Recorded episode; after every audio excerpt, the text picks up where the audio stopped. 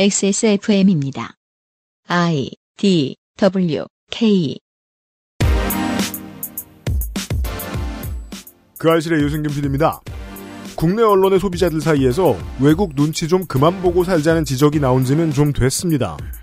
외신이 우리에 대해 뭐라고 하는지 궁금한 정도가 심했다는 얘기인데 이상하게도 우리는 실제 외신이 한국에 대해 얼마나 관심을 가지고 있는지 어떤 관점으로 보도하는지 잘 알지 못합니다. 국내 언론이 번역을 잘해준다고 믿기 때문일까요? 그렇지도 않은 것 같은데요. 선생이 좀 알아보았습니다. 2020년 10월 두 번째 목요일에 그것은 알기 싫답니다.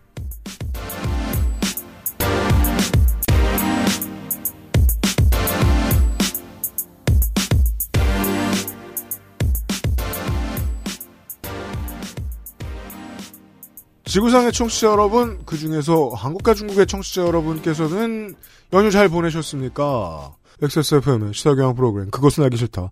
384회 목요일 순서입니다. 윤세민 에디터가 있고요. 네, 안녕하십니까. 윤세민입니다. 중국은 아직 큰 명절이 또 남아있지요? 그렇죠. 네. 네. 쌍시, 쌍십절도 남아있고. 그래도 저는 마스크는 쓰고 놀 줄 알았는데, 네. 아니던데요? 막 옥토버 페스트 같은 걸 하더라고요. 어, 그거 하면 안 되잖아요. 어, 그렇죠. 뭐 컵도 돌려 먹고 그럴 텐데. 그래가지고 2000년, 10년대 초중반에 국내에서 그런 걸 흉내내 가지고 아주 거대한 수준 크기의 맥주 파티 같은 거. 네. 넓은 공터에서 하고 그러면 아예 중국인 단체 관광객들의 수요를 먼저 받은 다음에 그런 행사를 만들기도 했었어요. 음. 지자체가 도와줘가지고. 인천에서는 저거 치맥 파티도 했었잖아요. 그렇죠. 치맥 파티 말씀드리는 거예요. 네. 한국 치킨 먹으러 오는 거예요. 그냥 중국인 관광객들이. 이번에 그래서 중국인 관광객들이 그 비행기 타고 제주도 상공에서 네. 치킨 먹고 그냥 돌아가는 관광 상품도 있었다고 하잖아요. 국내에서는 비슷한 거 많이 하는데 치킨이 빠져 있을 뿐이죠. 네. 어, 항공사들이 일부 그 파트에서만 특수를 좀 노린 게 있는 모양이더라고요. 음. 바뀐 게 많아요. 그러거나 말거나 저희가 지난 방송을 하고 연휴 사이에 세상은 바뀌었죠. 어떻게요? 테스 형의 세상으로. 아 그렇습니다. 남들보다 피로를 빨리 느끼는 김민아 시사 아저씨가 많이 지적하고 다니더라고요. 정치권은 제발 나훈아 얘기 좀 하지 마라. 맞아요. 예. 왜냐하면 정치권이 그 얘기로 운을 떼서 좋은 얘기를 할 리가 없거든요. 네. 자기 하고 싶은 얘기로 끝날 테니까. 네. 안 그래도 이게 또 그 테스 형 가사 세상이 왜 이래 이런 가사가 현 정권 비판하는 거라고 네. 숟가락 얹으려고들 하고 있죠. 그러니까 말이에요. 세상이 왜 이래 같은 가사 안 쓴 사람이 뭐 얼마 있다고. 그러니까요. DJ DOC도 쓰고. 음. 네. 신신애 씨는 뭐 그 분야의 강자죠. 아니 뭐 음악적인 거장이라고 해서 꼭 그 지금 세상에 대한 이해가 깊을 거라고 생각할 필요 없잖아. 나훈아 exclusive 잘 보셨길 바라고. 한 번만 방송하는 거라는데 그 중국의 토렌트 같은 데에서 엄청나게 유통되고 있다고 합니다. 이제 토렌트 같은 거라면 문제가 안 되는데 토렌트 같은 게 아니고 정식 서비스하는 사이트가 네. 토렌트 같은 걸 받아서 함부로 다운하지 마세요. 네. 그것은 알기 싫다는 나의 마지막 시도 퍼펙트 25 전화영어 이달의 PC로 만나는 컴스테이션 대한민국 1호 반값 생리대 29데이즈 면역 과민 반응 개선에 도움을 줄 수도 있는 알렉스에서 도와주고 있습니다. 사람들은 면역 과민 반응을 잘 알지 못합니다. 그러나 우리가 말할 수 있는 것은 단 한 가지. 알렉스는 면역 과민 반응 개선에 도움을 줄 수 있는 건강 기능식품입니다. 혹시 광고를 듣고 계시는 본인이 면역 과민 반응이라고 생각하신다면 알렉스가 당신에게 도움이 되어 드릴 수 있다는 말이죠. 비싸서 안 사시겠다고요? 그럼 당신이 지금까지 그것 때문에 쓴 비용이 얼마인지 계산해 보세요. 카카오톡으로 지난 수업 내용을 확인하고 반복해서 연습할 수 있습니다. 늘어난 실력을 매일 알려주는 전화 영어. Perfect 25.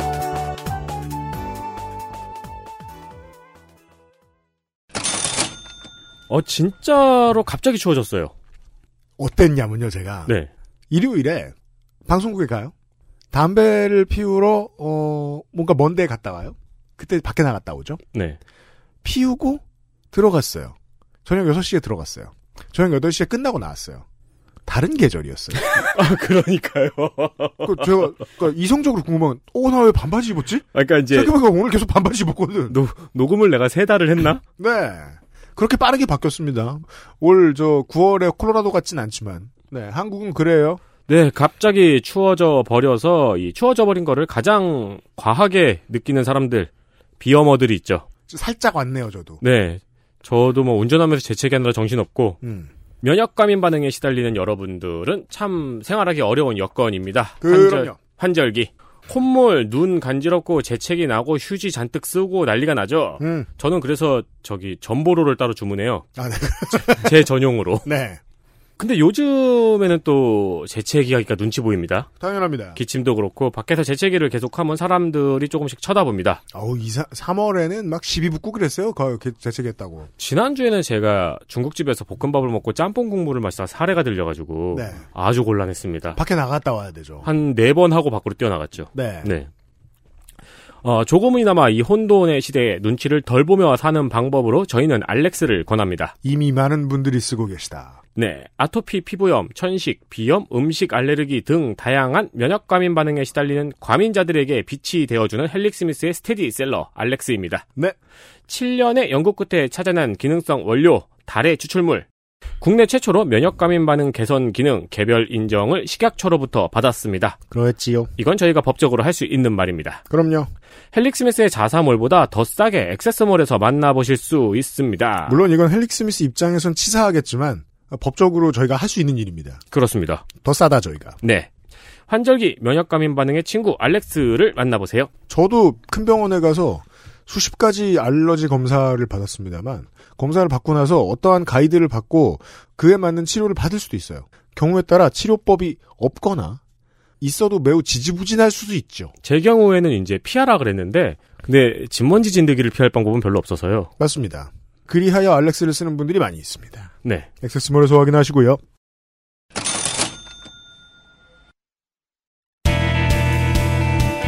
뉴스 roundup History in the making. 자, 뉴스 roundup입니다. 뉴스를 많이 보시는 분들, 혹은 뭐 미래에서 이 방송을 찾아 들으시는 분들, 강경화 장관 남편에 대한 뉴스가 비교적 빨리 잡혔습니다. 불길이. 네. 일단 사건이 아닌 것임은 종종 그랬듯이 동일하고 그래도 국감에서 또 나올 거예요. 검찰이 아닌 외교부 고위급에서 강 장관을 싫어하다 보니까 파워상 언론이 많이 받아 적어줄 유혹을 느끼지 못했던 것 같습니다. 네. 아, 언론인뿐만 아니라 우리 모두는 이 권력의 크기를 본능적으로 느낍니다. 저는 그래서 이해찬 대표가 최근 퇴임 후에 한 말, 어, 정치 빼고 200년간 수구가 권력을 잃은 적이 없다는 이야기에 사실 크게 공감합니다. 체제 전복이란 체제 반복에 지나지 않습니다. 천천히 변화하자면 때가 묻어야 하니까 민주당도 곳곳에 때가 묻어 있다는 것은 저희 청취자 여러분들이 가장 잘 이해하실 문제일 겁니다. 이건 저희가 국감 때도 많이 얘기하고 선거 때도 많이 얘기하는 겁니다. 또한 그들에게 때가 묻었다면서 그 때 자체인 쪽에서 공격하는 것, 혹은 그 때 하나도 안 묻혀본 수혜자 쪽에서 공격하는 것, 모두 계속 그랬듯이 앞으로도 그럴 겁니다. 아, 야당의 비위 사실은 주로 돈이 걸려 있고요. 본인이고요. 직에 있을 때 직을 이용해서 수익까지 창출했거나 수익 창출원을 위해서 직을 활용하는 수준인 경우가 많습니다. 네. 여당 관련 비위 뉴스는 주로 본인의 가족이나 지인의 이야기고요. 수익과 무관한 경우가 많고 보도되는 돈의 액수가 일상적이고 본인에게 직이 있으나 없으나 했을 것 같은 행동에 대한 뉴스들이 많습니다. 내가 분노했을 때 그 분노를 해소하기 위해서 내가 싫어하는 사람이 하는 일을 막 침소봉대하는 문장을 누구한테 말해봤거나 온라인에 막 써보신 분들이 계실 겁니다. 많은 분들이 그래요. 사람이 그럴 때도 있는 겁니다. 철들면 반성하면 됩니다. 근데 이놈의 기자들은 영원히 이럴 건지 모르겠습니다. 뉴스 보시죠. 국민의힘 중앙청년위원회에서 만들어 올렸던 청년이 소개 카드 뉴스가 논란이 되었었죠. 네. 가장 유명했던 거는 여러분도 보셨을 겁니다. 하나님의 통치가 임하는 나라라고 써 있는 카드도 있었고 네. 그 외에 뭐 육군 땅개 네. 한강- 알보병이 뭐예요? 저는 그것은 아니었던 것 같아서. 어 저희, 알, 라이플? 저희 때도 알보 알동기란 얘기는 썼는데 네. 훈련소부터 계속 동기면 알동기라 그랬는데 알보병이란 말은 처음 들어봤어요. 뭐지, 그럼 난? 한강 갈 뻔 등등의 표현이 문제가 되었습니다. 음. 국민의힘에서는 이재빈 본부장과 김금비 기획국장을 면직 처분하고 주성원 대변인의 내정을 취소했습니다. 네. 그리고 지난 5일에 박결 국민의힘 중앙청년위원회 위원장이 직책과 당적을 내려놓겠다고 밝혔습니다. 네. 이 양반이 그래, 실제로 그러고 있는지는 지금 알 수가 없습니다. 네, 한편 지난 추석 특집에서 유피디님이 예언과 펠레를 동시에 행했습니다. 그렇대요. 차벽을 세우는 것이 합리적이지만 차벽에 대한 인식이 안 좋아서 세울 수 없다는 이야기를 했었죠. 그 제가 이 얘기를 왜 했냐면 뉴스들이 이 얘기를 안 다뤄줄 것 같아서 그 만약에 차벽을 이걸 그러니까 지금 쌓는다면 광화문 광장에 못 모이게 광화문을 둘러칠 거 아니에요. 네. 그건 예전에 명박산성하고 다르잖아요. 음. 청와대를 보호하기 위해서 청와대 주변에 효자동에 사는 사람들까지 못 나가게 만들었었던 거란 말이에요, 범위가. 그 지점에 있어서 다를 거기 때문에 해도 된다라고 생각했던 건데 정말 그렇게 했는데 욕을 먹고 있어요. 네, 그래서 경찰은 합리적으로 차벽을 세웠습니다. 네. 그리고 예언이 맞아 떨어지게 차벽 논란에 대한 야당의 명명과 언론의 보도가 이어졌습니다. 그렇게 됐네요. 내가 그런 말을 기억이 안 났는데 에디터가 얘기해줘서 기억났어요. 이 두 가지 소식을 한꺼번에 전달드리는 이유는요. 이 두 가지를 합해서 보면 짧게만 얘기하면 지난 총선부터 6개월 동안 이어져 왔던 국민의힘 비대위가 노력해왔던 극우 태극기 숙 개신교 세력과의 결별이 실패했음을 자인했어요. 음. 연휴 동안. 와락 끌어안는 연휴 기간이었습니다. 그 지점에 있어서 어, 낭패라고 생각하는 국민의힘 내부의 사람들이 있었으면 좋겠습니다. 그러니까 유혹을 못 느끼는 거죠. 뭐가요? 그러니까 이제 차벽을 세웠어요. 네, 이 몸에서 끌어오르는 유혹을 못 느끼는 거죠. 그래요. 그러니까 이제 야당의 공격 패턴이 비슷하잖아요. 지난번 음. 보수 정권이 했던 것과 똑같은 것을 하면 공격한다. 네, 그렇죠. 그 점에서 유혹을 못, 못 이긴 거죠. 아, 그럴 수 있네요. 그 두 가지 이렇게 근데 결국 또 주호영 원내대표도 이거 뭐냐 어 젊었을 때 실수하고 그러는 거다 이런 식으로 넘어가 버리고 이 두 가지가 저는 계속 한 세트로 보였어요. 예. 여튼간에 다음 보시죠. 이낙연 더불어민주당 대표가 한국경영자총협회를 방문해서 송경식 경총회장과 재계 회장들을 만나서 현피를 뜨고 왔습니다. 그렇습니다. 실제로는 간담회였는데요. 음. 어, 여당이 추진 중인 공정경제 3법에 대해서 송경식 회장과 재계 인사들은 속도를 낮춰달라. 기업 현실을 반영해달라는 요구를 했고요. 네. 어, 이낙연 대표는 의견은 경청을 하겠지만 속도는 늦추지 않겠다는 의사를 명확하게 표명하고 왔습니다. 그렇습니다. 디테일에 보시면 그 언론도 야당도 이런 걸 할 거라면 뭐 쉬운 해고 같은 우리 요구 사항하고 연동해서 협상을 해보자. 음. 예, 그게 협치다. 이런 식으로 말하고 있습니다. 이것은 저희가 뭐 봄쯤에 소개해드린 적이 있습니다. 그 아예로 비준 관련된 것을 처리해 줄 테니까 아, 노동개혁 같은 걸 좀 우리가 예전에 박근혜 정부 때 추진하려고 했던 몇 가지를 좀 더 넣자. 음. 라는 요구가 있을 것이다. 예. 그 얘기가 이제 그 경총회 대표자들하고 한 얘기하고 사실은 동일한 이야기인데요. 어, 이낙연 대표는 그 나긋한 말투로 아주 짧게 말하면 됐고 우리 180석이라고 말하고 온 겁니다. 음. 이 권력 다툼에 매몰된 사람들은 압도적 다수를 어디에 쓰느냐고 자꾸 묻습니다. 우리가 분노해 있으니까 분노한 어떤 문제들을 독단적으로 해결해 달라는 요구를 많이 하죠. 실제로 다수 의석은 이런 데 쓰이고 있습니다. 네. 제발 좀 찾아봤으면 좋겠습니다. 여당 대표가 그냥 편안하게 아주 고압적인 태도로 나긋하게 말하고 올 수 있는 상황. 음, 음. 이 연출된 것은 이 국회에서의 압승이 강합니다. 네. 그리고요. 네, 우리가 나훈아영의 라이브를 구글에서 검색하면은 거의 유튜브만 나오고 네이버에서 검색하면 네이버 TV 결과가 우선적으로 보이죠. 그렇더라고요. 네, 저는 이게 당연한 건 줄 알았거든요. 네. 근데 이게 공정거래법 위반이라고 합니다. 그렇대요. 공정거래위원회에서는 네이버가 쇼핑, 동영상 분야에서 노출 알고리즘을 조정해 네이버의 오픈마켓과 동영상 서비스를 검색 상단에 올려놓은 것이 확인되어서 과징금 267억 원을 부과하기로 했다고 밝혔습니다. 네. 특히 오픈마켓의 경우에는 검색 서비스 시장의 지배적 사업자가 자사의 마켓을 더 상위에 노출되도록 조작한 것은 다른 사업자의 경쟁을 제한하는 행위라고 공정위에서 밝혔습니다. 그렇답니다. 공정위는 뭐가 자신이 있어야 이런 걸 집어넣을 수 있습니다. 안 그러면 자기들이 다치기 때문에. 네.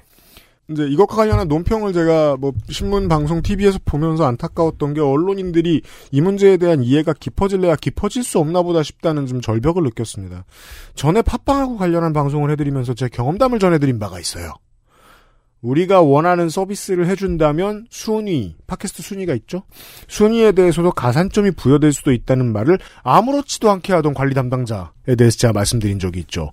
제가 이 위험한 얘기를 그냥 해드릴 수 있었던 이유는 제가 직접 들었기 때문이었죠. 음. 플랫폼을 구축하는 사업을 해서 어느 정도 자리가 잡힌 모든 사업자가 다 하고 있는 일이고 다 하고 있는 고민입니다. 선악을 좀 빼놓고 생각을 하면요. 어디까지가 정상적인 영업이고 어디서부터가 조작인가 네. 가 어렵다는 거예요. 예를 들어 아마존이라면 아마존 exclusive, sponsored 이런 물품이 상당히 잘 보이게 검색 부분에 배치를 시켜요. 네. 광고죠.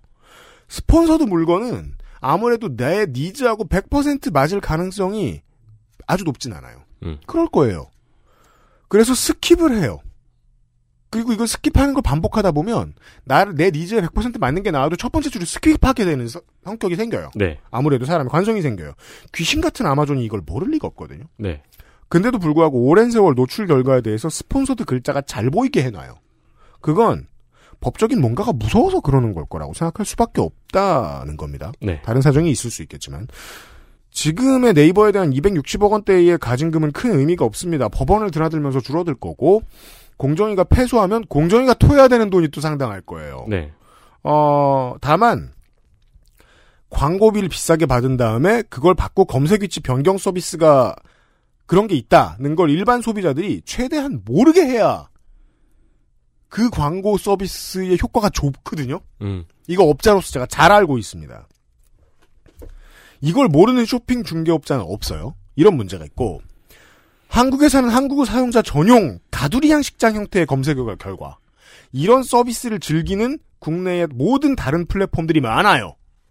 이 서비스 업체들의 철학의 문제 두 가지. 이건 널리 널리 고민을 좀 해볼 문제라고 생각합니다. 네. 그냥 나쁘다 이런 말 하기 전에. 이게 그냥 죄! 이러고 넘어가면 전 네이버가 억울할 거라고 봅니다. 다시, 모두가 하고 있으니까요. 장기적으로는 국장 차장하고 술 먹고 성매매 같이 하고 골프 같이 친 다음에 광고비가 올라가고 출입처 기자 대접이 좋아지고 했는데 막상 광고가 하나도 안 되는 신문 지면 광고 크기는 그대로고 대신 기업 실드 치는 기사의 수준만 점점 더 노골적으로 변한다. 가장 고약한 불공정 거래입니다. 언론의 뒷광고가 아무리 봐도 패턴상 제일 심각해 보입니다. 제가 이거 유튜브 뒷광고 이슈 때부터 계속 고민했는데 언론이 제일 심각해요. 재계하고의 커넥션이 정말 중요한 건 그 중에서는 건설 회사가 있습니다. 근데 건설 회사가 언론사나 방송사 많이 운영하죠. 네. 지방에도 그렇고 중앙에도 그렇고 그런 곳들이 그런 것들 언론이 검찰 편을 드는 저 애매한 공생 관계는 어떤 스폰서십이 있을까? 이런 고민하고도 비슷하고 오히려 좀 더 준법에 가깝습니다. 이 네이버의 문제는요. 음. 네. 네. 고민 많이 해봤으면 좋겠습니다. 다음은요. 도널드 트럼프 미 협중국 대통령 네. 코로나를 사흘 만에 물리치고 부활했습니다. 그러셨답니다. 여기서 사흘은 3일입니다. 물론 그 사흘에 논란이 있습니다. 자기가 걸리고도 무시하고 있었을 며칠 네. 포함되어야 되기 때문이죠. 네. 아, 그리고 이거는 약간 이제 여담으로 나오는 음모론인데 음. 안 났다. 네. 네. 나을 수가 없다. 사실 저희 녹음하는 입, 저 타이밍에 며칠 더 지켜봐야 되긴 해요. 네. 네. 어, 그리고 퇴원하자마자 마스크를 벗고 코로나 별거 아니라고 한 뒤에 네. 경기부양책을 인질로 삼아서 미국 증시를 떨어뜨렸습니다. 그렇습니다. 대단한 사람이에요. 미국 증시까지 떨어질 줄은 몰랐겠습니다만 이건 정말 똑똑하다고 생각해요, 저는. 트럼프 대통령은 낸시 펠로시 하원 의장이 경기 부양안에 선의로 협상을 하고 있지 않다고 비난을 하면서 음. 경기 부양안 협상을 대선 이후로 미뤘습니다. 이 둘은 관계가 없지만 하여간 이렇게 했습니다. 네. 문제는 이 발표를 장중에 트위터로 발표해서 주식도 순식간에 떨어졌다는 거죠. 그렇습니다. 제가 왜 똑똑하다고 했냐면요. 이 경기부양책으로 인질극을 하면서 공화당과 자신을 한 큐에 다시 공동운명체로 묶어버렸습니다. 그러니까 그래 안 할 테니까 우리 후보를 찍어줘라고 하는 게 좋은 상황이 된 거예요. 타이밍이 너무 안 남아가지고 음. 공화당 입장에서도 주말 중에 국내 언론이 말이에요. 그 급착해진 보리스 존슨 영국 총리를 예로 많이 들더라고요. 트럼프도 그렇지 않을까라는 근거 없는 희망을 품은 기사들을 몇 대 보냈어요. 저는 아무리 봐도 오히려 보소나루 대통령에 더 가깝지 않을까라고 생각했거든요. 네. 아내와 그 국회의원 하는 아들까지 다 감염됐었는데 어, 난 나았지롱 하면서 강한 자는 마스크 따위 필요 없다. 보소나루 대통령도 이랬었거든요. 그러고서 그냥 다니고 있었거든요. 그 이 지점에서 우리에게 도움이 되는 얘기가 어떤 게 있냐면 이 사람들은 실제로 나았으면 안전한 사람들일 가능성이 높잖아요. 네. 재감염의 경우 같은 경우에는 그 서로 다른 대륙 간의 변형 보- 코로나 바이러스에 다시 걸리는 경우가 몇 억분의 1로 있다고 하죠. 그런 케이스가 아니면 안전한 사람들이 맞아요. 네. 우리 생활로 놓고 보면 1단계가 도, 1단계로 돌아가는 날이 오면 극장과 공연장이 열리겠죠? 같이 온 일행은 같이 앉아야 하지 않느냐는 반문을 하는 사람들을 봤어요. 트럼프하고 보소연의 사례로 말씀드리면 비유가 괜찮을 것 같더라고요. 길에서 시민들이 동료 시민을 봤어요. 어떤 새끼가 마스크를 안 썼어. 그 새끼가 난 자꾸 괜찮아, 괜찮아 노래를 부릅니다.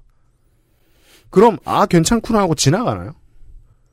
규칙은 사회 분위기의 문제잖아요. 저는 이런 때 보통 보수적인 얘기 많이 합니다.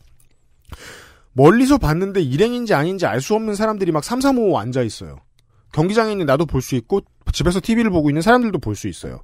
그럼 다른 건 몰라도 에이 나도 아무데나 앉을래. 하면서 땡깡 피다가 직원하고 시비 붙는 사람이 나올 가능성만큼은 100%입니다. 그렇죠. 규칙을 지키는 게 훨씬 더 과학적입니다. 그 굴러 떨어지지 않을 텐데 차문도 열고 운전을 하시든지. 음. 네. 다음 보시죠. 여기서 말하는 차문은 차 창문이 아니죠. 그 헬기처럼 이렇게, 이렇게, 이렇게, 박정희 네. 박정희 헬기처럼 그렇죠. 그 경부고속도로 지을 때. 얼마 전부터 심심찮게 논의가 되고 있는 것이 BTS의 병역 특례 이슈입니다. 네. 실제로 문화예술 체육인들은 국제대회 성적을 기준으로 병역 특례를 받고 있죠. 음. 어, 그런데 BTS가 이들 못지않게 국위 선양을 하고 있으니 병역 특례를 줘야 한다는 논의가 종종 있었습니다. 네. 이에 대해서 6일 민주당 노웅래 의원이 정관용의 시사자키에서 문화체육예술인 중에서 대중문화예술인에게만 병역특례가 없는 것은 차별이라며 BTS에게도 병역특례를 줘야 한다는 취지의 인터뷰를 했습니다. 네. 예, 이 경우엔 싸이 씨가 조금 억울하죠. 순서가 바뀌었으니까요. 맞아요.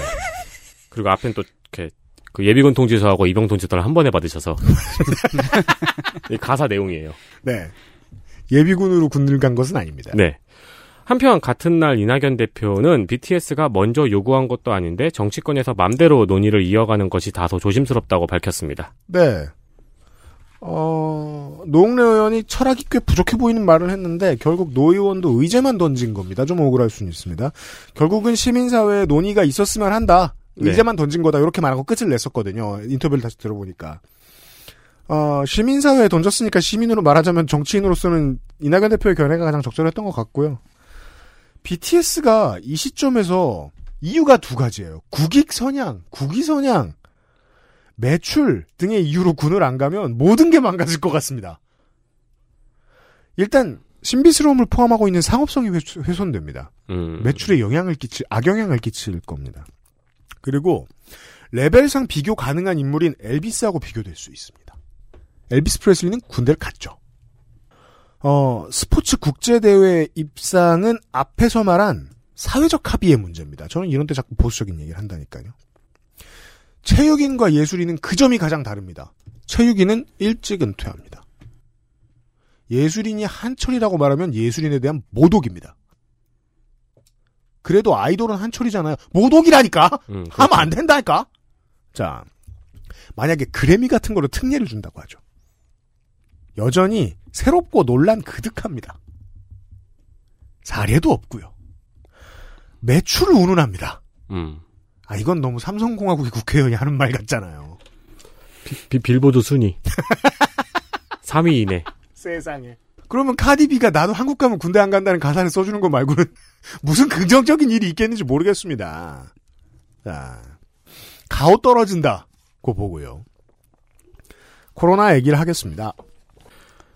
연휴 기간의 코로나19 확진 현황입니다. 네. 먼저 부산의 경우 이비인후과를 방문한 4명이 확진 판정을 받았죠. 네. 해당 확진자들과의 접촉자는 140여 명으로 밝혀졌습니다. 네. 뭐, 저, 대학원생이나, 뭐, 알바생, 뭐 이런 사람들이 아닌가 봐요. 동선이 좀 많았습니다. 아, 그렇습니다. 네. 이제 이제 병원에 의료진도 있었고 의료진과 네. 접촉한 모든 환자들. 네. 네. 이분들의 공통점을 잠시 후에 좀 짚어드리죠.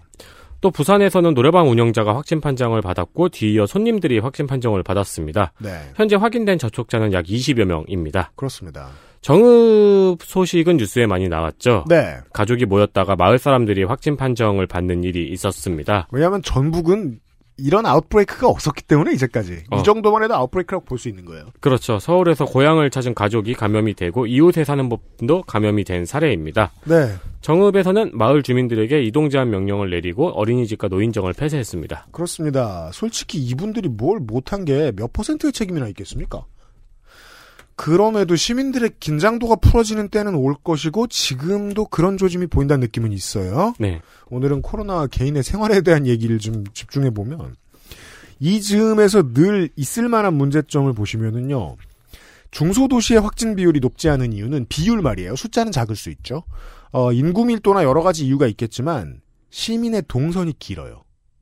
네. 그래서 동선을 잘 기억한다는 점이 일단 대도시와 좀 다릅니다. 내가 집이 예천이야.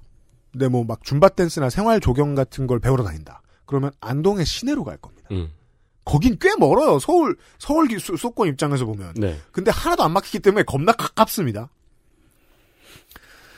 정읍에는 그 정도가 있어요. 뭐 줌바 댄스 배우러 정읍 시내로 가면 될 거예요. 네. 근데 우리 정읍 사무실에서 사무기 수리를 주문한다. 아니면 뭐 중요한 배송을 받고 그건 검수도 하는 일도 필요한 어떤 소요가 있다. 그러면 전주나 광주에서 오는 사람을 만날 가능성이 높죠. 음. 예. 대도시 촌놈들에 비해서 일일 생활 권역이 넓어요. 대신에 각 지역 공무원들 간의 파악이 늦으면 좀 더 귀찮아지는 문제는 생길 겁니다. 그러면 며칠 delay가 되면서 좀 위험해질 수 있죠. 근데 그런 문제는 아직 발생하지 않은 걸 보면 지역의 공무원들이 잘하고 있다는 얘기예요. 어, 생활에 있어서 그런 측면이 있다, 있고요. 부산이 좀 독특합니다. 시민들의 확진 동선을 트위터에서 관심을 많이 가지길래 제가 일일이 봤어요. 정말로 시내 맛집들이 운영 중단 스티커를 붙여놓은 이유를 알 수 있습니다. 부산 시민 여러분들이 많이 보셨을 거예요. 동선에 목욕탕이랑 돼지국밥집이 너무 많습니다. 아, 정말요? 네. 감기 걸린 줄 알고 경남식 민간요법을 썼다는 뜻입니다. 아, 그렇구나. 열란에 목욕탕을 가자. 네. 돼지국밥을 먹자. 그렇죠. 저도 그래요, 사실. 이전엔 저도 그랬어요. 서울에선 돼지국밥집 안 가니까. 어, 저, 그, 저는 이제 목욕탕 가다가 순댓국을 먹거든요, 늘. 예. 부산이 그간 워낙 평온했기 때문에 생길 수 있는 문제이기도 합니다. 네. 예. 이 동료 시민의 역할이 중요하죠, 아무래도. 예. 그러니까 열나면 국물이랑 사우나가 아니라 자가격리를 해라. 아, 그렇죠. 네. 라는 얘기를 서로 서로 얘기를 해줘야 되는 문제입니다. 네. 아, 한편 서울에서는 강남구에서 있었던 가상화폐 설명에서 나오는 확진자가 늘어나고 있습니다. 이 관악구의 무한 그룹이라고 지난달, 지난달에 그 문제가 됐던 것도 숨겼는데 결국 가상화폐였습니다. 네. 네. 무한 구룹이더라고요. 네, 네, 맞아요. 문제는 가상화폐 업체는 지금 업종 분류가 되어 있지 않아서 가상화폐나 부동산 주식 투자 설명회 등이 카페에서 소규모로 이루어지고 있다는 겁니다. 그렇죠. 그리고 이거를 방역 당국에서 제지할 방법이 없다는 거죠. 음, 왜냐면 방역 당국에서는 시설이나 업태를 규제할 수는 있는데 그렇죠. 시민들이 하는 활동을 규제할 수는 없기 때문입니다. 당연합니다. 네, 그 설명회 자체는 활동이니까요. 네. 어, 문제는 또 그뿐만이 아니고 가상화폐 투자 설명회 자체가 저희가 예전에 말씀드렸죠. 소금쟁이나 이희진 씨 사건과 비슷하게 운영이 되거나 음, 지인들을 끌어들이는 다단계 형식으로 운영이 되고 있다는 점입니다. 맞습니다. 이에 금융위에서도 이에 대해서 주의를 당부했습니다. 네. 음, 저 같은 사람이니까 이렇게 말할 수 있는 건데요. 그, 이 포인트를 좀 주의를 주변 사람, 주변 사람들한테 시키면 좋을 것 같아요. 이 업종을 조심하면 될 것 같습니다. 전문성이 필요 없는데 입을 잘 털 필요가 있고, 네. 시설에 투자할 것이 거의 없는 사업장이라는 공통점이 많이 보입니다. 음. 그런 곳에 가는 걸 조심하시는 게 좋을 것 같습니다. 네. 네. 저희 건물에도 덜어 있거든요. 있죠. 네. 거기 꼭 문을 열어놓고 있냐, 꼭. 에어컨 좀 잘 틀지. 빨리 뛰어가잖아요, 이렇게. 축지법으로. 그리고 가상화폐 요즘 투자 안 해요. 여러분. 이런 특징을 잘 기억해 주십시오. 주변 분들을 다독입시다. 뉴스 라운드업이었습니다. XSFM입니다. 안 되긴 안 되고 느리긴 느리고 충분히 고민해 보았지만 나는 내가 무엇을 모르는지 모르겠다. 컴스테이션에 들려주십시오. 저희가 전지전능한 것은 아니지만 당신과 함께 고민해 볼 의지는 있습니다. 주식회사 컴스테이션 100% 국내 생산, 유해물질, 무첨가. 품질은 그대로, 가격은 절반. 까다롭게 챙겨 잘 만든 생리대. 세상의 반을 위한 반가. 29 days.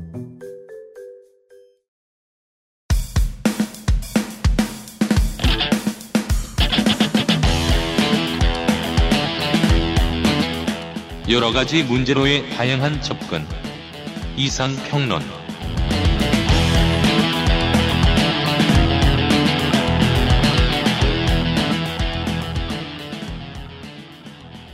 가을에 선생을 만났습니다. 어서 오십시오. 네, 안녕하세요. 손이상입니다. 잘 지내셨습니까? 그냥 누워 있었습니다. 아, 요즘은 가만히 있던 사람들을 만날 때 기분이 좋죠. 그렇죠. 안전한 사람들이거든요. 그냥 누워 있다니 훈장감이네요. 어, 제가 어- 어제 제가 늙었다고 좀 우울했었어요. 왜요? 어, 내비에서 그 갈 곳들이 적혀 있는 이 맵이 있잖아요. 네. 그 미니맵이 있잖아요. 거기에서 제가 홈 이렇게 써놨어요. 한 글자로. 음. 홈을 눌렀어요. 그리고 운전을 하고 있는데 전혀 집으로 가는 길이 아닌데 시간이 얼마 안 남았다고 얘기를 해주는 거예요. 네. 뭐야? 이러고 봤더니 조금 좀 먼 쪽으로 가는 거예요. 알고 보니까 제가 눈이 나빠져가지고 홈이라고 쓴 데를 누른 줄 알았는데 갑이라고 쓴 데를 누른 거예요. 아니, 어떻게 홈하고 갑이 헷갈려요? 그래서 성갑이네 집으로 가고 있는 거예요. 내비에 갑은 외정장돼 있는 거예요. 아, 죽을까봐 겁나 걱정돼서. 아, 내비엔 많은 게 저장돼 있어요. 한 글자로 써 있는 게 흔치 않아. 갑이랑 홈 정도밖에 심지어 없어. 홍성갑 기자님 네는 서울도 아니잖아요. 예, 구리 저 저 남양주죠. 아니 뭐 오음이라고 써야죠. 오음 진류교 본산으로 가는 거면 모를까. 그래서 기왕 간 김에 마트에 들러가지고 저 뭐냐 초밥 사가지고 집에 갔는데 기- 기왕 간 김에 가비 형도 좀 만나고 오시죠. 거기까지는 안 갔죠. 이상하다는 느낌이 들 때는 이미 꽤 저 저 그래도 좀 한 8, 7, 8km 남아있던 상황이었기 때문에 이게 제가 본능적으로 이런 계산을 했었을지도 몰라요. 어, 최근에 인류 중에 가장 안전한 사람은 성갑이다. 덕지인이다. 라고 생각했을지도 모르겠거든요. 아, 아, 선생도 꽤 안전한 사람이에요. 저는 많이 안전합니다. 그렇습니다. 집에만 있습니다. 네. 노원구에 가장 오래 있는 노원구민이에요. 네. 네, 오늘 이야기할 주제는요. 올 한 해 동안 외신들이 한국을 어떻게 보도했나 하는 것입니다. 어, 웬일이, 그니까 생각해보면 맨날 듣는 얘기인 것 같은데. 그죠? 선생이 이런 걸 준비했어요. 네, 그러게. 그, 사실 그 한국어에는 동음 이의어가 많으니까 네. 외신이란 단어에도 뜻이 뭐 몇, 몇 가지 있잖아요. 그렇, 그렇습니까? 예, 그 외신이 이제 한 가지 뜻이 고환이란 뜻이 있고요. 어 정말요?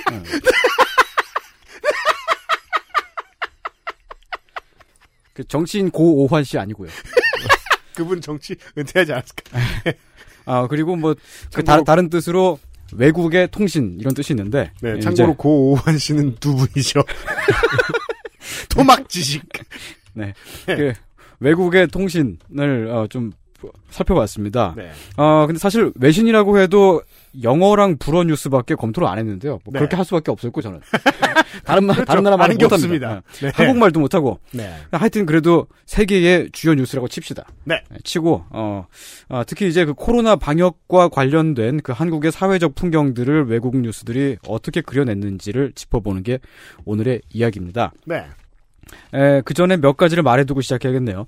하나는 당연한 얘기지만 외국에 전달되는 언론 보도가 국가 이미지에 미치는 영향이 지대하다는 겁니다. 그럼요. 예. 우리가 국가 이미지 같은 것까지 신경을 쓰는 사람이죠. 많이 쓰죠? 예, 많이 씁니다. 우린 꽤 많이 씁니다. 예. 네. 어느 날부터는 국가 브랜드라는 단어를 많이 썼죠. 예. 그리하여 우리는 지금 오랜 세월 과도하게 아만다 사이프리드에게 그 미안함을 가지고 있잖아요. 김치? 강남 스타일 물어봤다가. 아, 아, 아, 네. 네. 예. 언론 보도는 그 나라에 대한 소식이 가장 빨리, 가장 광범위하게 퍼지니까 그 이제 더 이미지에 더 많은 영향을 주는데요. 맞습니다. 국내 언론에 예를 들면 프랑스 관련 소식이 나올 때가 있잖아요. 네. 대부분 불태웁니다. 차를 뒤집고요. 그렇죠. fire. 어, 거의 뭐 어, 시위대가 막 이렇게 막 그 그런 것들이 많이 나오니까 그- 테니스 라켓으로 최루탄을 받아치고 있어요. 네, 그래서 이제 뭐 한 요즘에 한 스무 살쯤 되는 그 친구들 얘기 들어보면 프랑스 하면 떠오르는 이미지가 거의 네. 다 그런 거더라고요. 폭동이더라고요. 불타는 거리. 음, 불타는 거리. 어. 그런 이미지가 이렇게 그, 그러- 그 들어오게 되는 거죠. 뭔가 루브, 골목. 루브르나 이런 걸 떠올리는 게 아니고 음. 어, 마찬가지로 프랑스에서도 한국 뉴스가 나왔다 하면 거의 뭐 북한하고 관련돼 가지고 나온 나옵니다. 뭐 항상 뭐 북한이 뭐 쐈다. 뭐 그런 뉴스가 좀 크게 보도가 프랑스에서 되고요. 한때 김정은이 얼마나 언론인들 사이에서 인기가 있었는지에 대해서 음. 홍 박사가 설명을 해드린 적이 있어요. 아, 네. 네. 제가 프랑스에 살 때 북한이 연평도에 보온병을 떨어뜨린 적이 있습니다. 그렇죠. 수고해서. 그, 그때 제 친구들이 막, 아, 왜 오늘 좀 과도하게 크게 웃으시네요. 요- 요즘 마음이 많이 힘드시거든요. 제가 네, 안상수 좋아하잖아. 그렇지. 아, 예. 추억의 이름이네요, 안상수 씨. 네. 어, 그때 그 당시에 제 친구들이 저한테 막, 너 괜찮니? 막, 너, 야, 너네 집 어떻게 돼? 막, 막, 아, 프랑스 어. 친구들이. 자꾸 그렇게 물어보는 거예요. 네. 우리 집 멀쩡한데. 사실 우리 뭐 한국에 살고 있을 때는 뭐 북한에서 뭐 뭘 한다고 해도 별로 신경도 안 쓰잖아요. 그렇죠. 그럼요. 근데 이미지가 그쪽에선 그렇게 박혀 있는 거죠. 항상 좀 이렇게 전쟁 중인 나라, 교전 중인 나라. 그러니까 이 저 어, 외국인 선수들이 드래프트가 돼도 한국에 안 오려고 그러고 그런 사람들이 있단 음, 말이에요. 네. 예, 그 주식 투자자들도 외국에서 한국에 투자를 꺼리는 그 주요한 이유들 중에 하나가 안보적인 불안 때문에 그렇다고 그런 얘기를 들은 적이 있습니다. 스포츠 얘기 나와서 말인데 이 한국도 이스라엘도 외국인 선수들을 좀 후하게 잘 쳐줍니다. 왜냐면 잘 안 오려고 그러니까. 음, 네. 테라비브 이러면 음. 테라비브는 겁나 안전합니다. 테라비브 바깥에서 자꾸 누구를 괴롭히니까 그렇지. 음. 이스라엘이. 근데 안 오려고 그러죠. 거기 중동 이러면서. 음, 그렇죠. 네, 그렇죠. 예. 항상 뭐 어디서 막 폭탄 터지고 그런 이미지죠. 게다가 네. 오려고 하더라도 이렇게 지도에서 서울 위치를 보고 깜짝 놀라서 안 올 수도 있어요. 아 그렇죠. 이렇게 가까워? 네. 어, 사실은 그렇지 않은데도 이제 그 어떤 뉴스가 어, 크게 많이 자주 보도가 되면은 그런 이미지가 굳어진다는 거고. 음. 어, 근데 이제 프랑스에서 맨날 불지르는 이미지는 사실 그게 이미지가 그런 게 아니고 실제로 그렇습니다. 저 제가 살 적에 이제 제가 사는 집 바로 앞에서 네. 경찰이랑 시위대가 총격전을 벌였거든요. 제가 맨날 우유 사러 가는 그 슈퍼마켓 다 털리고 막 버스 정류장에 불러가지고 막 전소되고 그랬습니다. 아, 근데 이미지로 치면 저도 그런 게 있어요. 예를 들어, 브라질은 삼바 축제를 1년 365일 내내 할 것 같고. 어, 그럴 것 같죠. 네. 스페인에 가면은 365일 내내 토마토 던질 것 같고. 막 항상 황소가 뛰어다니고. 소가 사람 죽일 것 같고, 막. 그 사람들 옆에서 박수 칠 것 같고. 네. 물론 사람이 소를 죽이는 비율이 더 높습니다만. 그렇죠. 네. 네. 어, 언론 보도가 그만큼 국가 이미지에 미치는 영향이 크다는 건데요. 특히 그 나라의 소식이 어, 특정한 시기, 특정 주제로 연달아 쏟아지면 그 영향이 더욱 커집니다. 네. 예를 들면 지금이야 우리 언론들이 중국 소식을 다방면으로 보도하지만 2000년대 초반, 중반까지만 해도 사실은 중국 뉴스가 국내 언론에서 그 보도 비중이 그렇게 높지는 않았었거든요. 세월을 쭉 회상해 보면 네. 아, 천안문 민주화 운동을 네. 제외하면 중국이 주인공이 된 뉴스가 드물었습니다. 음. 일단 무엇으로도 이슈가 안 되는 나라였기 때문입니다. 네. 경제로도. 예, 2000년대 초반까지만 해도 확실히 그랬어요. 그때 사람들이 이제 어, 싸이월드랑 연동이 되어 있었기 때문에 네이트닷컴 뉴스로 많이 봤었거든요. 맞아요. 그때 제가 기억하는 것 중에 하나가 중국 뉴스가 나오면 음. 돌 먹는 할머니. 뭐 이렇게 밧줄 타고 등교하는 초등학생. 음. 주로 긴 예, 기인들 나오시고. 케이블카 타고 등교하는 네. 학생. 음, 할머니. 어, 손톱 안 자르는 할아버지. 이런, 아, 이런 맞아. 것들이 많이 나왔었어요. 그, 그 방사형 손톱 발톱을 가진 어, 예. 네. 할아버지 예, 할머니. 손톱이 되게 동글동글하게 이렇게 맞아요, 말려가지고. 맞아요.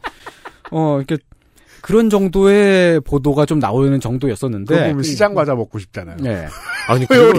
이상하게 네. 세대별로 차이가 나는데 네. 저나 제 주위 세대들은 가끔 얘기를 해보잖아요. 음. 그러면 중국에 대한 이미지가 전부 다 주성치 영화로 만들어져 있어요. 어. 예, 예, 예. 네, 그래가지고 그렇죠. 중국 사람들이 다 주성치 영화에 나오는 사람들일 거라는 상상 같은 걸 가지고 있어요. 아, 그쵸. 그 주, 주성치 영화에 나오는 조연 같이 생겼을 거. 네, 네, 네. 사실 안 그렇잖아요. 그렇겠죠. 네. 지금의 아이들은 이제 상하이의 스카이라인으로 중국을 그렇죠. 알아보겠죠. 어, 지금은 완전히 이미지가 달라졌죠. 첨단 도시로. 음. 제 세대 때만 해도 세상에 이런 일이가 중국이었어요. 네. 어, 근데 그 당시에 중국 뉴스가 이제 국내에 많이 보도가 됐었던 게, 이거 사실 뭐, 국내에만 많이 보도가 됐던 게 아니고, 중국에서, 세계적으로? 예, 중국에서도 큰 사건이었고, 세계적으로도 많이 보도가 됐던 건데, 네. 뭐 이제, 어, 불량식품, 가짜 식품 사건들이 2000년대 초반쯤에 많이 있었습니다. 음. 그때 뭐, 쾌한 불량식품들. 예, 그막 가짜 기름이라든지, 네. 뭐 가짜 계란도 있었어요. 네. 어, 그런 뉴스가 사람들한테 그 깊은 인상을 남겨가지고, 가짜 등갈비 이런 게 있었죠. 가짜 네. 등갈비도 있었어요? 아무 고기나 붙여놓는 뼈에다가. 아. 가짜 분유도 있었던 것 같아요. 네. 그 가짜 분유 사건 때문에 한국 분유업계가 중국에서 아주 큰 돈을 벌었죠. 예. 지금도 그러고 있습니다. 네. 음. 어, 그때 이제 2004년도에 국산 만두 속에 중국산 식재료가 들어간다고 하니까 사람들이 만두를 안 먹었어요. 음. 만두 업체들이 막 싹 망하고 만두 업체 사장이 자살하는 그런 사건이 한국에서 일어납니다. 아. 사람들이 중국산을 못 믿었던 거죠. 그런 네. 이미지가 바뀌어서 중국산 하면. 하필 또 이게 그이 사건이 터지기 몇 년 전에 올드보이가 히트를 쳐서 네. 네. 사람들이 군만두를 많이 먹었거든요. 음. 네. 아, 뭐 이제 지금은 중국의 사정이 많이 달라져서 이제 그 바로 바로 며칠 전이죠. 중앙일보 10월 5일자의 뉴스를 보니까 음. 중국이 지저분하다는 건 옛말이라는 보도가 있었어요. 거기 네. 보면 중국의 위생 수준이 높아져서 오히려 지금은 한국 음식점들이 못 버티고 철수를 한다는 그런 이야기가 있더라고요. 네. 어, 중국 프랜차이즈 음식점들이 직원 유니폼을 매일 새 옷으로 갈아입힌다고 합니다. 중국 프랜차이즈들 잘 돼가지고 국내에 진출한 곳들 보면 깜짝 놀랄 정도의 quality를 보여줍니다. 위생뿐만 아니라 친절도와 어, 서비스와 테크놀로지 등등 모든 면에서 상당히 앞서 있어가지고. 아, 뭐 주문할 때 아이패드로 누르잖아요. 그렇죠. 음. 네. 네, 네, 그렇습니다. 하여간 그 과거의 중국 관련 이미지 그런 것들이 그 뉴스를 통해서 음. 아직까지도 이제 어, 저, 제 세대나 특정 세대 대세대 윗세대들. 예, 그렇게 네. 고정이 되어 있죠. 그 이제 그런 뉴스를 많이 접한 세대가 있고 지금 세대는 그렇지 않지만 음. 그러면 이제 그 세대에게는 그 많은 그 영향이 을 주게 되는 거죠. 이런 식으로 그 나라의 일이 다른 나라 언론에 어떻게 보도되느냐에 따라서 언론 보도의 영향력은 문화 예술이나 스포츠의 영향보다 더 큽니다. 맞습니다. 어, 비교할 수 없을 정도죠. 네. 2000년대면은 그 이제 가짜 식품 사건 같은 게 쏟아지던 그런 때인데 음. 그 중국 현대 미술이 전 세계 미술 시장을 씹어먹던 때이기도 했거든요. 그렇습니까? 예, 그 뭐 장샤오강이라든지 위에민준 같은 그런 거장들이 많이 나왔었고요. 위에민주는 미술에 관심 없는 저도 이야기를 많이 들어보고 그림도 기억이 나네요. 네, 그렇죠. 그렇습니까? 그, 어, 흔히 뭐 지금 살아있는 작가 중에 가장 그 작품가가 비싼 뭐 그런 식으로 막 손꼽히는 작가들 중에 한 명이었고. 네, 이, 그렇군요. 이가 한 60개쯤 있는 그림들. 음, 네. 어, 그리고 뭐, 영화도 지하장코 감독의 주요작들이 쏟아져 나올 때였습니다. 아, 그, 네. 왕치, 왕취한한 감독의 영화는 그 베를린 영화제에서 곰돌이상을 받기도 했고요. 네. 음, 뭐 그런, 그런 때였는데, 음. 예, 어, 그러니까 그때 이미 그 중국 예술이 세계적으로 손꼽히는 수준으로 올라갔다는 거잖아요. 음. 그래도 언론 보도가 막, 그런 좀 이렇게 막 돌먹는 할머니. 그럼 그 이미지가 그렇게 되는 거예요. 아니 그분도 현대미술 아닐까요? 아, 그런가? 퍼포먼스였나? 그러니까요. 저 어릴 때 무슨 우리나라 예능 프로에서 하- 한 달인가 동안 그 자전거를 전부 다 뜯어먹는 아이씨가 나온 적이 있는데. 어 진짜요? 우리나라에서 아, 한국에서? 예. 명이 길지 못하셨을 것 같아요. 아, 여튼 아, 저도 뭔가 옛날에 TV에서 본 적이 있었던 것 같아요. 그 할아버지, 아니, 아저씨가 막, 뭐, 비행기도 먹고 그러지 않았어요? 네, 뭐 유리도 씹어 잡수고 네. 뭐 그런. 예, 예. 또 하나, 어, 이제 그 외신들이 한국을 어떻게 보도했느냐를 막 말씀드리기 앞서서 말씀, 어, 이제 그 짚- 짚어야 될 거는, 네. 한국 뉴스는 사실, 어, 외국 주요 외신에 자주 등장하지는 않습니다. 상식적으로요. 예. 어, 이제 G7에 들어가, 들어가네 만에하는 실력 있는 나라가 된 건 사실이지만요. 외신 보도에서 그렇게까지 비중이 높지는 않은데요. 네. 한국 뉴스가 주요 외신에서 메인 보도 혹은 특집 취재 등으로 나갈 때는 거의 웬만하면 북한이랑 같이 나갑니다. 외교적 이슈가 제일 크죠. 네. 그렇죠. 네. 북한이 뭘 쏴서 어, 한국 대통령이 이렇게 말했다더라. 음. 혹은 뭐 북한이 총을 몇 방 갈겨서 한국이 이렇게 보복을 했다더라. 그런 식의 뉴스가 가장 크게 보도가 되고요. 그나마 클릭수가 보장되는. 네. 네. 어, 뭐, 한국의 뭐, 다른 여러 가지 이슈들도 이제 그 작게 조그맣게 소소하게만 아마 이렇게 보도가 되긴 합니다만. 한국에 돌 먹는. 저 아침 7시, 8시에 TV 뉴스 보고 있으면 끄트머리에 지구촌 소식 이래가지고. 네. 꼭 미친 사람들만 나오는. 맞아요. 막 어, 지구촌 깜짝 소식 이런 거. 이- 인간 자석. 네.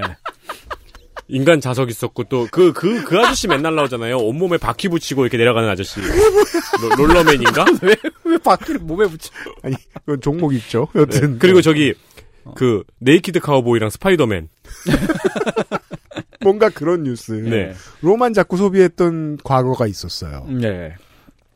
어, 그, 외신 보도에서 한국의 비중이 높지 않은 거는 한국이 안 중요한 나라여서 그런 게 아니고요. 네. 그 주요국들과 거리가 멀어서 그렇습니다. 멀어서. 네, 인접국이면 여러모로 이제 뭐 상호 교류도 많고 대만과 일본 언론이라면 다르겠죠. 네. 그런데 어, 좀 멀기 때문에 음. 우리도 뭐 스페인 왕이 누구랑 만났다든지 네. 뭐 브라질의 톱스타가 뭐 뭐뭐 죽었는지 살았는지 마찬가지로 한국은 주요 선진국들과 멀리 떨어져 있기 때문에 뉴스에 잘 안 나온다고 말씀드릴 수가 있겠습니다. 음. 일본이나 중국 등 인- 인접국들은 한국 소식을 좀 더 많이 다루겠죠. 그렇죠. 뭐 아세안 국가들은 다르겠죠. 예, 물론 이제 그 지금은 이제 뭐 케이팝만 다루는 전문적인 매체라든지 영어 매체로 뭐 네. 그런 것도 나오고 그랬는데 일본은 또 이제 예. 극우들의 먹잇감이 한국이기도 하니까요. 네. 네. 어, 사실 그 이제 극우, 일본의 극우들이 어둠의 그 이제, 하- 어, 막 한국 팬들인 것 같아요. 어, 둠의 한류 팬이죠. 네. 항상 네. 한국을 생각하고 있어. 맞습니다.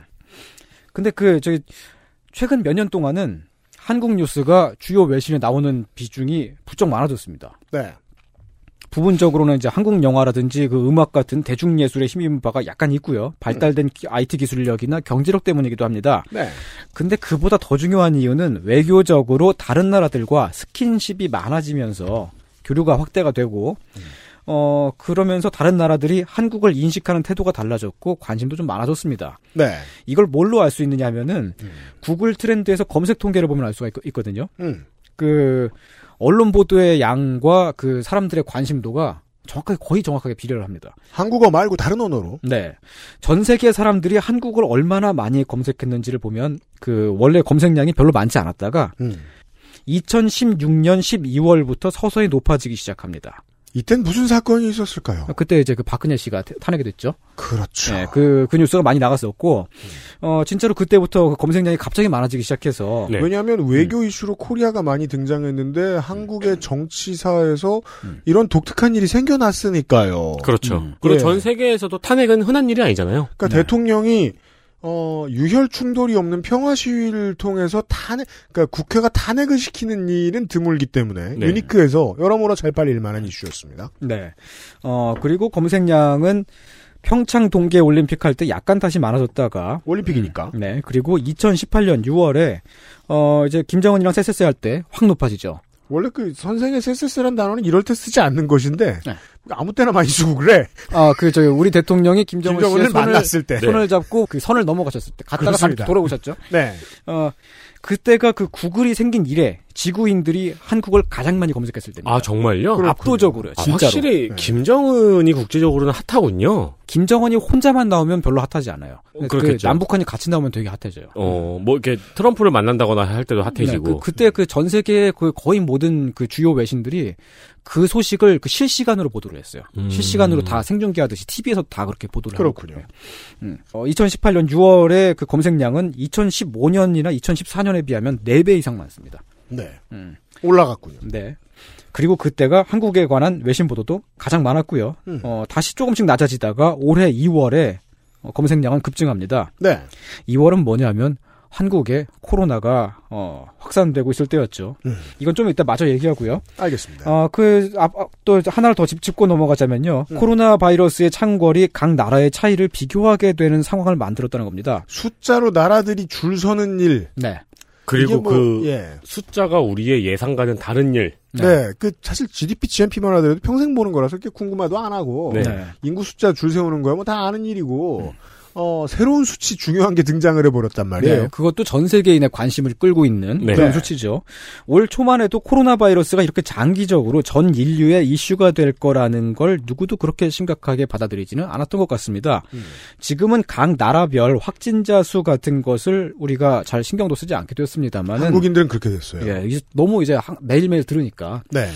근데 올해 초만 해도 어느 나라에서 몇 명이 확진됐더라 하면서 각 나라별 확진자 수와 사망자 수를 1위부터 쭉 세워서 음. 어, 분석하는 뉴스가 어느 나라에서든 계속 나왔죠. 그러네요. 네. 그때 한국을 왜 얘기했는지는 나중에 이야기를 해 주셨을 주실 거고요. 예. 그 생각컨대 우리도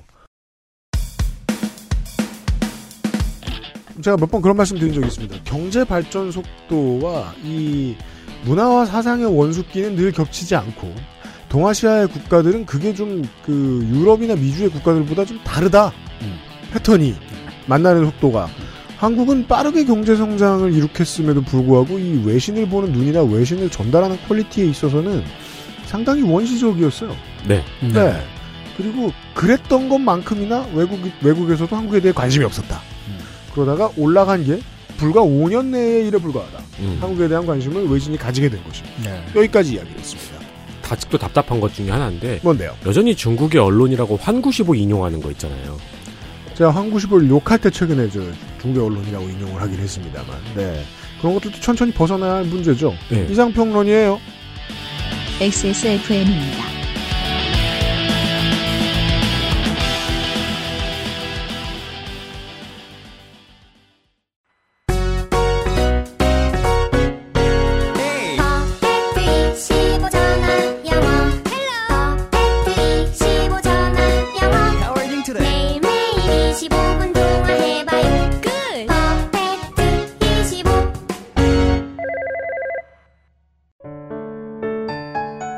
면역 과민 반응 개선용 건강 기능 식품 알렉스.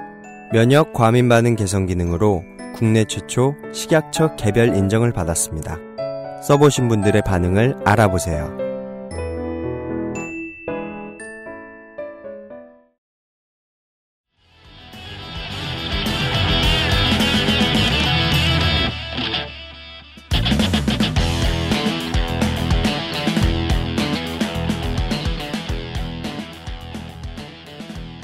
광고 듣고 왔습니다.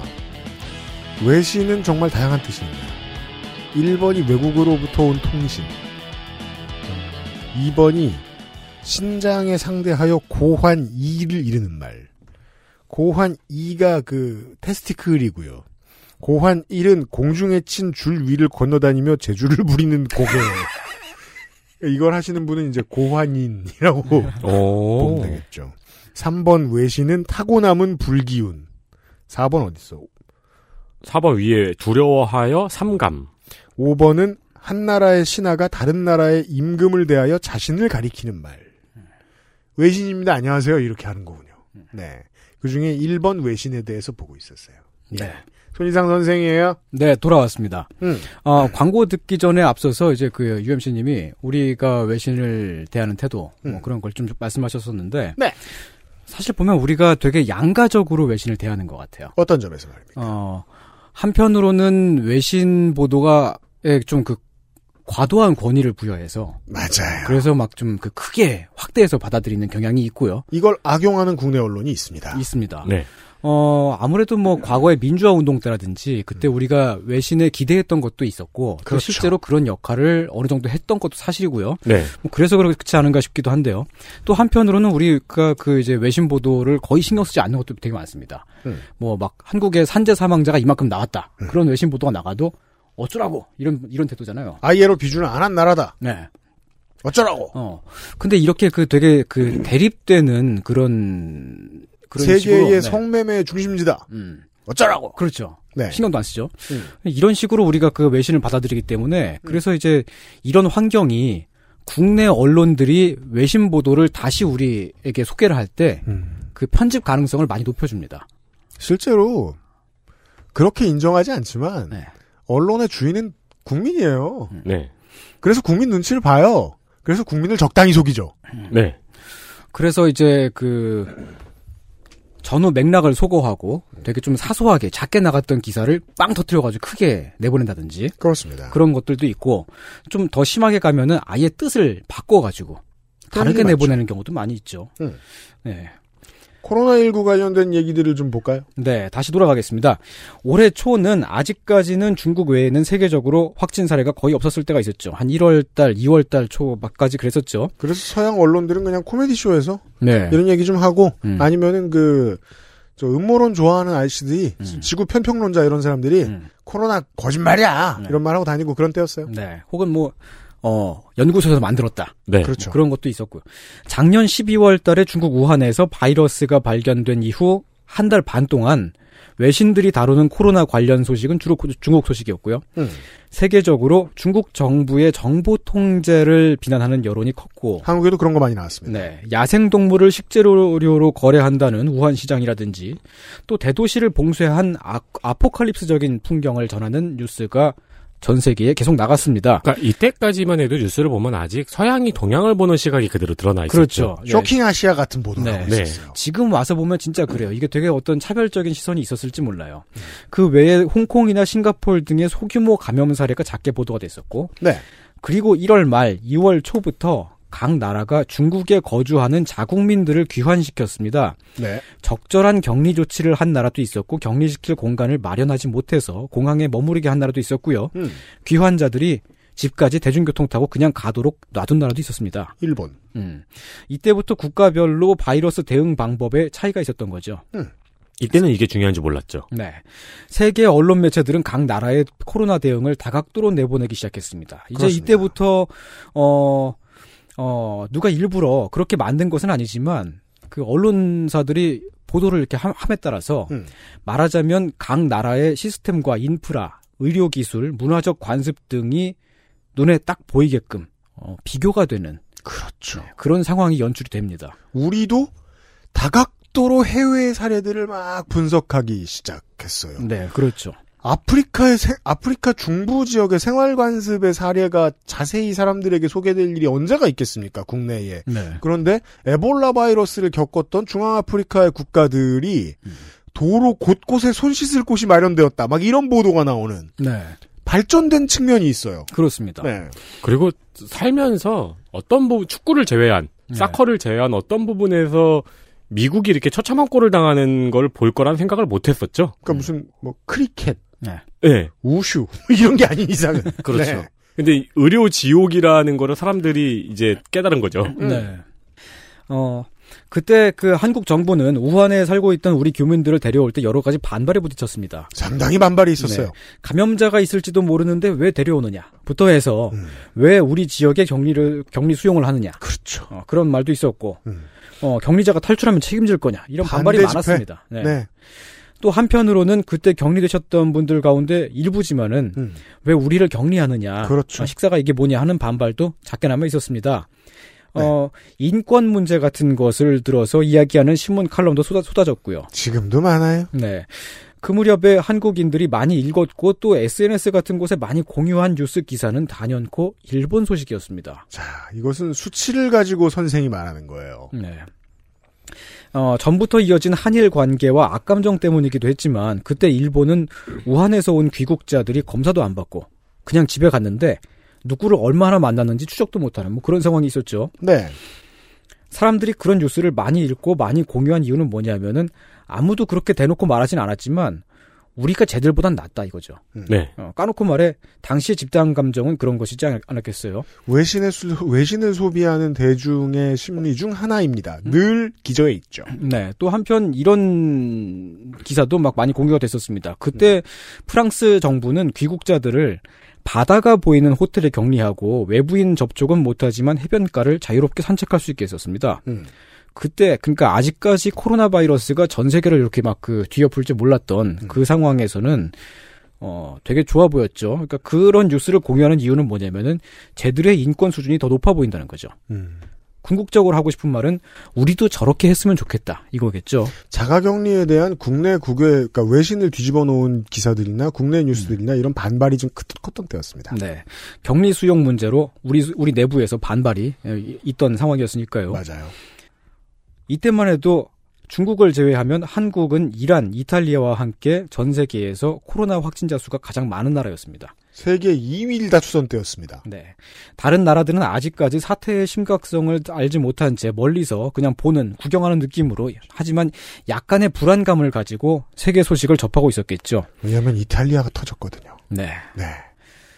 우리가 뭐 그때 일본 소식이나 뭐 프랑스 소식 등등을 그렇게 공유하면서 우리가 하고 싶은 이야기를 거기다가 깔아서 음. 그렇게 했듯이 외국에 살고 있는 외국인들도 몇 달이 지나면 한국 소식을 가져오면서 음. 하고 싶은 이야기를 하게 되죠. 네. 아, 그러네요. 2월을 기억해 보면. 네. 본격적으로 한국 소식이 외신을 타기 시작한 것은 2월 말이었습니다. 이때는 그렇게 좋은 뉴스가 많이 나가진 않았었어요. 2월 24일자 타임즈지를 보면 한국에서 코로나 바이러스가 어떻게 그렇게 빨리 통제를 벗어났는가 하는 제목의 뉴스가 나갔는데 타임즈요. 네. 한국에서 하루 231명의 신규 확진자가 발생했었습니다. 그때 음. 총 확진자가 833명, 사망자가 7명이었을 때 보던데 음. 그 기사에 따르면 바이러스 사례 대부분이 대구에 기반을 둔 신천지 예수교회라는 어, 괴짜 종교단체, 어, 괴짜 이센트릭이라고 어, 음. 네, 네, 네. 단어가 있네요. 음. 와 관련이 있다. 곳곳에서 방역 요원들이 뿌리는 소독약 냄새가 나고 한국 정부는 바이러스를 봉쇄할 기회를 놓쳤고 불안감이 확산되고 있다. 어, 그 취재를 잘 한 거예요, 나름? 네. 당시 놓고 보면. 음, 정부를 비난하는 목소리가 커지고 있고 사실이죠? 음, 대구의 정치인인 김승동은 대구 사람들이 문재인 바이러스로 죽어가고 있다며 공개 시위를 벌였다는 그런 이야기도 기사에 들어 있습니다. 사실 전달이네요. 네. 중국인의 입국을 금지하지 않은 정부 결정에 항의하는 76만 명의 청원이 있었다는 소식도 있었습니다. 음. 근데 여기서 김승동 씨가 등장하는 장면은 약간 음. 저기네요. 네. 그러니까 마치 외국의 그러니까 그 나라의 작은 이야기를 외국에 크게 이야기하는 것 같은 느낌이 드네요. 네. 실제로 이 사람은 공천 탈락을 했고요. 네. 네, 그리고 이제 문재인 폐렴이라고 적힌 피켓을 들고 선거 운동을 했던 사람이라서 음. 네. 근데 이제 대구의 정치인 김승동 씨라고 하면 대구의 의원 같잖아요. 그렇죠. 네. 그냥 politician poli, politician이라고 나갔어요. 어, 네. 음. 공탈입니다. 네. 네. 어, 어, 타임즈지의 그 기사에는 그런 이야기와 함께 조지 메이슨 대의 한국 학자 안드레이 아브르 아브 아, 아, 뭐 이래 이름이래 아브라하미안의 말을 인용해 음. 한국은 높은 진단 능력과 자유로운 언론, 민주적인 시스템을 갖추었기 때문에 환자 수가 급증하는 것처럼 보이는 것이다. 아, 같은 기사에. 네. 그런 이야기도 했습니다. 음. 어, 이 지역에서 이런 걸 가, 갖춘 나라는 또 없다. 그런 얘기가 있는데, 음. 이 지역이라고 하면 동아시아죠. 음. 그렇죠. 그건 뭐냐면은 이제, 어, 진단 능력과 언론 자유 등등이 맥락상 중국에 비해서 한국이 낫다라는 얘기예요. 아, 빨리 진단하고 진단 결과를 솔직하게 언론이 보도한다. 네. 어, 비슷한 소식을 2월 20일 무렵부터 르몽드지, 어, NPR, 가디언, 뉴욕타임스, 레제코 등등등이 보도를 했습니다. 가디언지는 몇 편의 기사를 연달아 보- 내보냈고요. 음, 확실히 그 당시에 우리가 어- 읽었던 국내 언론의 환란상을 기억해 보면 네. 깔끔하네요. 네. 객관적이네요. 네. 객관적 으로 나가죠, 비교적. 네. 정치인 김승동이 정치인이지 뭐야. 공탈한 게 뭐가 중요해. 근데 이제 네. 다른 사람도 있을 텐데 대구 시장이라든가 아니 그리고 또 한 사람이 아무리 유능한 그 특파원이 대구에 가 있다고 해도 하루에 뭐 얼마나 만나겠어요. 그때 대구 시장은 사람들 만나지도 않았고 그렇죠. 어, 자빠져 있었잖아. 인터뷰 따는 게 쉬운 게 아니에요. 네. 2월 27일에는 Foreign Policy가 cult 종교와 보수주의자들이 한국에서 코로나 바이러스를 확산시켰다라는 제목의 기사를 냅니다. 똑똑하네요. 보도 당시부터 지금까지 대단히 많이 회자가 된 기사고요. 어, 적절해요. 동사를 sabotage를 썼어요. 음, 네. 영어권에서 영어권 커뮤니티에 이 기사가 잔뜩 돌아다녔고 한국 언론에도 소개가 됐었습니다. 아, 중요한 사례로 소비되었군요. 음. 네. 예. 2월 27일은 국내 누적 확진자가 1,700명을 넘어섰을 때입니다. 심각성에 대해서 뼈저리게 느끼기 시작했을 때입니다. 네. 어, 이 기사에 따르면 한국은 코로나 첫 확진 사례가 나온 후 4주 동안 코로나 정보를 공개하고 적극적으로 대응을 했는데, 어, 신용카드 사용 내역, 내역 과 CCTV를 통한 확진자 동선을 파악하는 등의 첨단 기법을 동원했다. 이 기자들을 궁금하게 만든 점은 역학조사를 하는 기법. 네. 그러나 고열이 있는데도 결혼식과 대규모 종교 집회에 참석한 감염자가 있었다. 31번 확진자가 나온 이후 8일 만에 확진자 수가 30명에서 977명으로 크게 늘었다. 대부분 신, 신천지 신도였다라는 내용입니다. 정확하네요.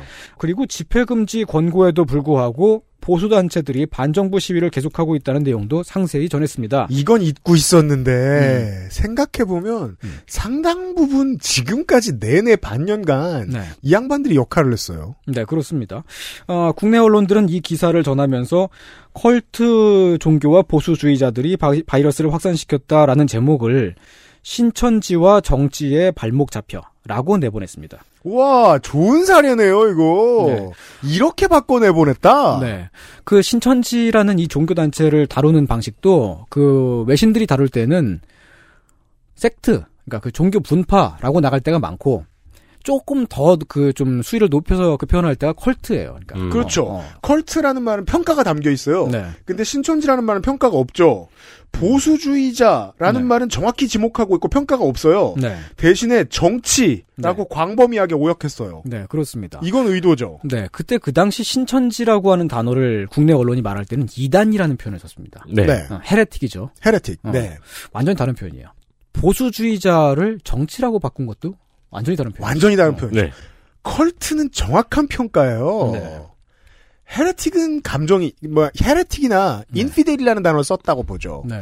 그것보다는 컬트가 더 정확하거든요. 그러니까 그렇습니다. 정확히 이제 우리나라에서 이단이란 단어는 장로회에서 심판을 내리는 아, 거잖아요. 네, 맞아요. 그러니까 사실 무신론자거나 기독교를 믿지 않으시는 분들 같은 경우에게는 해당되지 않는 기준이잖아요. 이단이라는 말은. 네, 그렇죠. 네, 사실 이번 신천지 사건 터지고 그분들이 기독교나 이단이나라는 얘기도 하- 많이 하셨고요. 음.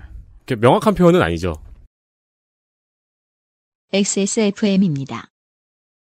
지난번에 한참 말 많았잖아요. 아내에게 29 데이즈를 사다 줬는데 더 주문해 달라네요.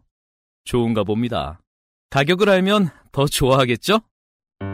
소중한 사람들, 소중한 당신에게 29days 용산 선인상가 21동 1층 130호 주식회사 컴스테이션 서울 02-2120-2337로 전화 주십시오. 주식회사 컴스테이션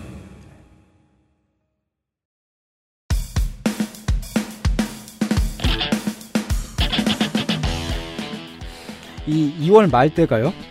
구글이 생긴 이래 지구인들이 한국을 네 번째로 많이 검색했을 때입니다. 음.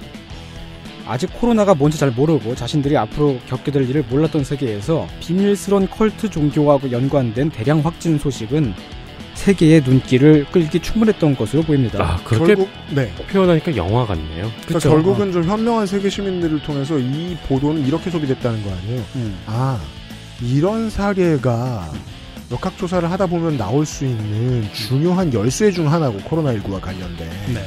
이걸 한국이 발견할 만큼 똑똑했구나.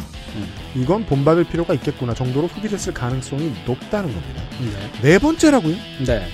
첫 번째는 아까 말씀드렸듯이 남북 정상회담 때가 가장 높고요. 음, 두 번째로 많았을 때가 올해 3월 말 때고, 세 번째는 평창 동계올림픽 때입니다. 아하, 그렇군요. 이 정도 패턴까지는 알 수 있었습니다. 국내 언론이 기존에 알고 있는 방식으로 단어들을 헷갈리게 써서 한국이 좀 더 나쁘게 소문나고 있다는 것처럼 보이게 하는 하려는 노력은 뭐 계속 하고 있다. 그건 알겠고 한국에 대한 관심은 2010년도 중반 이후에 본격적으로 높아졌으며 네. 그 관심도가 높아진 많은 사례들이 2010년대 중후반에 쌓여 있다. 그렇습니다. 2020년에 집중돼 있다. 음. 네. 까지 정리를 했습니다. 외신을 좀 더 토파 보도록 하겠습니다. 내일 이 시간에. 선생하고 같이 인사드리죠. 윤세민 에디터하고 유승균 PD였습니다. 내일 봬요. 네. XSFM입니다. I D W K